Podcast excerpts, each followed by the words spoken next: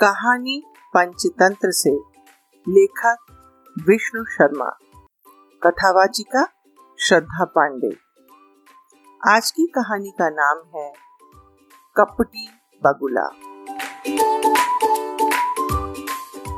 आओ बच्चों, तुम्हें सुनाए एक कहानी। जहाँ है केकड़े की चालाकी और बगुले की बेईमानी। ये है कहानी बहुत पुरानी। सुनाया करती थी मेरी नानी। कहती नानी झूठ पर पर्दा सदा नहीं रहता। देर सवेर बुरे कर्म का बुरा फल ज़रूर मिलता। इसमें केकड़े की कहानी है या बगुले की? दोनों की बेटे। पर नाम तो बगुले भगत है। हाँ नाम तो बगुला भगत है, पर कहानी में तो कई लोग होते हैं। और इस कहानी में भी बगुला भी है, साथ में मछली है, केकड़ा है और बहुत सारे जीव जंतु हैं।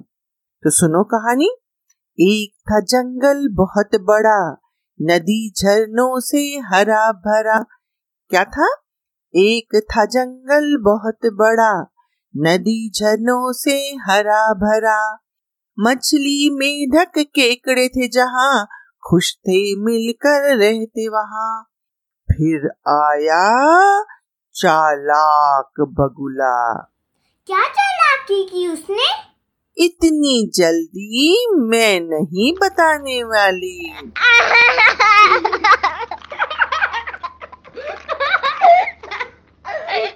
हाँ तो एक जंगल था जहाँ एक चालाक बगुला रहता था। और जंगल का नाम सुंदरबन था। अरे ये तो बड़ी अच्छी बात है कि सभी बच्चों को वन का नाम जो याद हो गया। वो इसलिए क्योंकि हम आपके कहानी सुनते हैं। ये तो और भी अच्छी बात है। कहानी ज़रूर सुनना चाहिए। पर मेरी मम्मी कहती है कि अभी मेरे पास समय नहीं है इसलिए कहानी नहीं सुनाती। कोई बात नहीं। तुम सब लोग मोबाइल पर पंचतन की कहानी सुना करो ठीक है? तो कहानी शुरू करें। जी। अच्छा तो सुनो। उस जंगल में जो नदी थी बगुला वहीं आकर रहने लगा। वह अब बूढ़ा हो गया था। जब भी कोई मछली या जल के जीव पकड़ने की कोशिश करता वे तुरंत भाग जाते कई बार बगुले को पूरा पूरा दिन भूखे रहना पड़ता था। नदी किनारे अपनी एक टांग पर खड़े खड़े दिन भर बगुला बिना मेहनत के कैसे खाना पाया जाए, इस बात की युक्ति सोचा करता था। कौन सी युक्ति? अरे, पहले कहानी सुनो। सुन तो रही हूँ। मुझे ये जानना है कि बगुले ने कौन सी युक्ति लगाई? बताती हूँ बताती हूँ, थोड़ा धैर्य रखो। हाँ उसके दिमाग में एक बात आई। वह नदी के किनारे कोने में खड़ा हो गया और मोटे मोटे आँसू टपकाने लगा। उसे इस तरह रोता देखकर केकड़ा उसके पास आया और पूछा, अरे, बगुला भैया, क्या बात है? रो क्यों रहे हो? बगुले ने रोते रोते कहा, क्या बताऊँ केकड़े भाई, तुम तो देख ही रहे हो, मैं बूढ़ा हो गया हूँ। बस गिनती के दिन बचे हैं। मुझे अपने किए पर बहुत पछतावा हो रहा है, क्योंकि अपनी भूख मिटाने के लिए आज तक न जाने कितनी मछलियों को मैं मारकर खा चुका हूँ। अच्छा हुआ जो मुझे बाबा जी मिल गए। बाबा जी हाँ बाबा जी उनसे मिलकर मैं अब तपस्या करने यहाँ चला आया हूँ। ओम नमः शिवाय। ओम नमः शिवाय। ये तो बड़ी अच्छी बात है कि तुम बदल गए हो। अब शिकार नहीं करोगे तो हम निश्चिंत यहाँ पर घूम सकेंगे।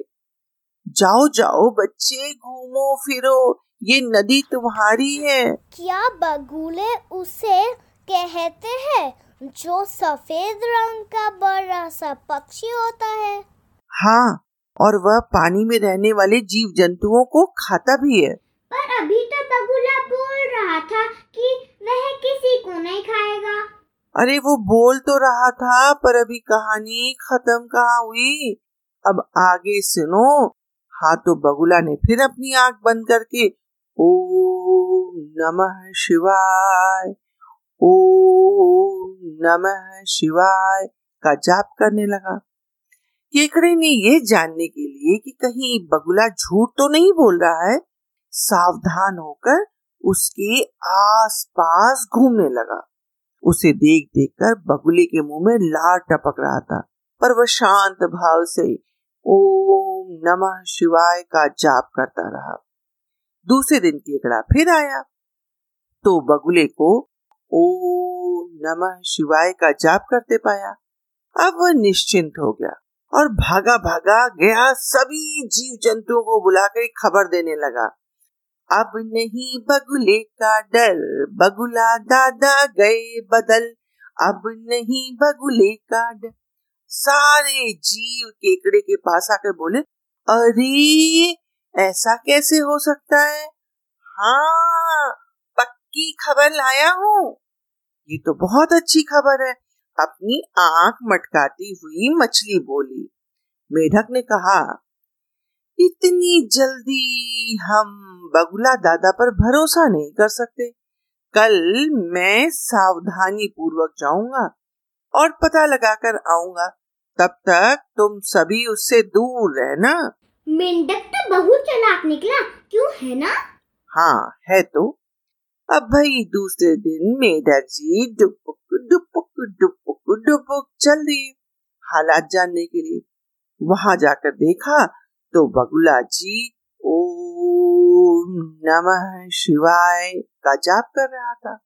उसने हल्की सी आँख खोलकर देखा तो मेढक वहाँ पर उसकी चौकसी कर रहा था। मेढक उसके बहुत पास था। बहुत बहुत बहुत पास।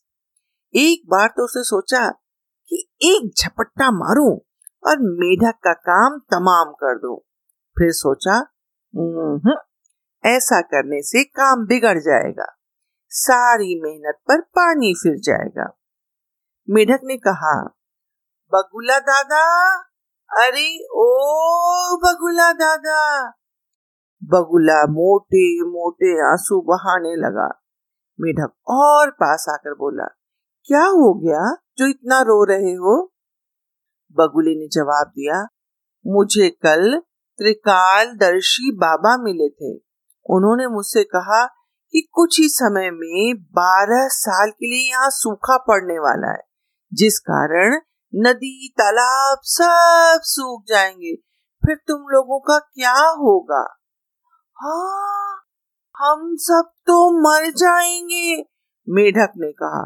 फिर पूछा, इसका कोई उपाय भी तो बाबा जी से पूछो? ठीक है, कल पूछ कर आता हूँ, फिर बताता हूँ। ऐसा कहकर बगुला फिर से, ओम नमः शिवाय का जाप करने लगा।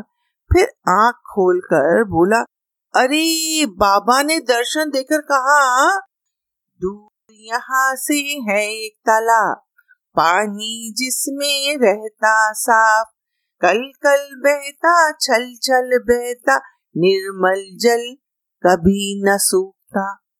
अच्छा पर हम वहाँ कैसे पहुँचेंगे?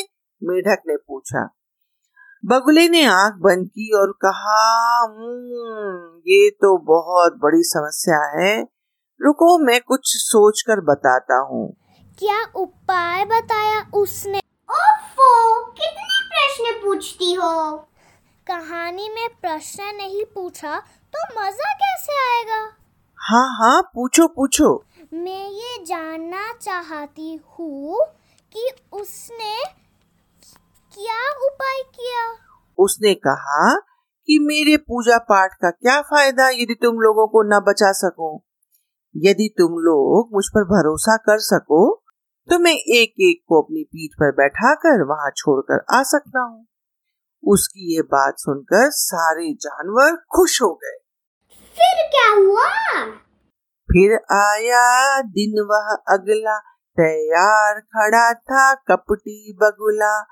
पंख फैलाया, आँख मटकाया, फिर मछली को पीठ पर बैठाया। मछली बोली, आँसू भर कर गलती माफ़ कर देना अपनी समझ कर। मछली थी खुशी से बेहाल, नहीं पता था कि आ गया काल। पटक पत्थर पर बगुला खा गया उसको मार। बगुले की हित थी यह चाल। एक एक कर सबको खा गया मार। फिर आई केकड़े की बारी। इस बार थी बगुले की किस्मत मारी। क्या हुआ बगुले को? जैसे ही बगुले ने केकड़े को अपनी पीठ पर बैठाया और उड़ चला। बगुला जब केकड़े को अपनी पीठ पर बैठाया और उड़ा तो एक चट्टान के पास पहुंचकर केकड़े ने नीचे देखा, वहाँ बहुत सारे जीव जंतुओं की हड्डियाँ दिखाई पड़ी। तो केकड़े ने तुरंत पूछा, बगुला भैया, ये हड्डियाँ किसकी है? और जलाशय कितनी दूर है? उसकी बात सुनकर बगुला ज़ोर ज़ोर से हंसा और बोला, कोई जलाशय नहीं है। और ये सारी हड्डियाँ तुम्हारे साथियों की हैं जिन्हें मैं मार मार कर खा गया इन सभी हड्डियों में अब तुम्हारी हड्डियाँ भी शामिल होने वाली हैं। तो क्या बगुले ने केकड़े को मारकर खा लिया होगा अरे सुनो तो उसकी ये बात सुनते ही केकड़े ने बगुले की गर्दन पर अपने पंजे ज़ोर से दबा दिए। और तब तक दबाता रहा, तब तक दबाता रहा, जब तक बगुले के प्राण नहीं निकल गए। इसके बाद केकड़ा धीरे धीरे लटकते, पटकते, गिरते, पड़ते, किसी तरह से नदी के पास आया और अपने बाकी साथियों को सारी बात बताई। उन सभी लोगों ने सोचा, ओहो, मैंने जिस बगुले के ऊपर इतना विश्वास किया, वो इतना कपटी निकला? फिर उन लोगों ने केकड़े को धन्यवाद दिया और उसकी जय जयकार की। धन्यवाद। अच्छा इस कहानी से तुमने क्या सीखा? ये बाद में जानेंगे। पर पहले क्या तुम दोनों अपना अपना परिचय देना पसंद करोगे? ठीक है पहले कौन बताएगा? मैं। अच्छा आदिरा तुम ही बताओ। मेरा नाम आदिरा एन घोष है और मैं शिवनाडर स्कूल में पढ़ती हूँ। और अब तुम? मेरा नाम पीहू गर्ग है और मैं एल्कॉन इंटरनेशनल स्कूल में कक्षा दो में पढ़ती हूँ। ये है हमारे छोटे छोटे नन्हे पर बहुत ही समझदार कलाकार जिनके कारण कहानी इतनी जीवंत बन गई। बच्चों आप लोगों का बहुत बहुत आभार। आदिरा क्या तुम बता सकती हो कि कहानी से क्या सीख मिली? हाँ बता सकती हूँ। हमें कहानी से ये सीख मिली कि हमें आँखें बंद करके किसी पर विश्वास नहीं करना चाहिए। बहुत सुंदर।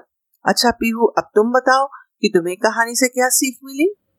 मैंने यह सीखा कि मुसीबत के समय भी संयम और बुद्धिमानी से काम करना चाहिए। अरे वाह!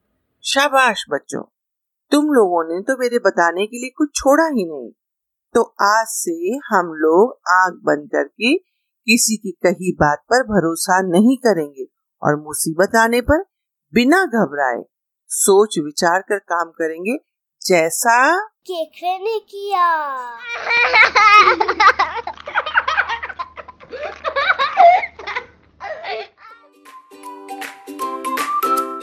तो प्यारे बच्चों यदि आपको मेरी कहानी पसंद आई हो तो इस कहानी को सब्सक्राइब कीजिए और अपने मित्रों के साथ साझा कीजिए। बहुत जल्दी हम एक दूसरी कहानी के साथ फिर मिलेंगे। तब तक के लिए स्वस्थ रहो मस्त रहो।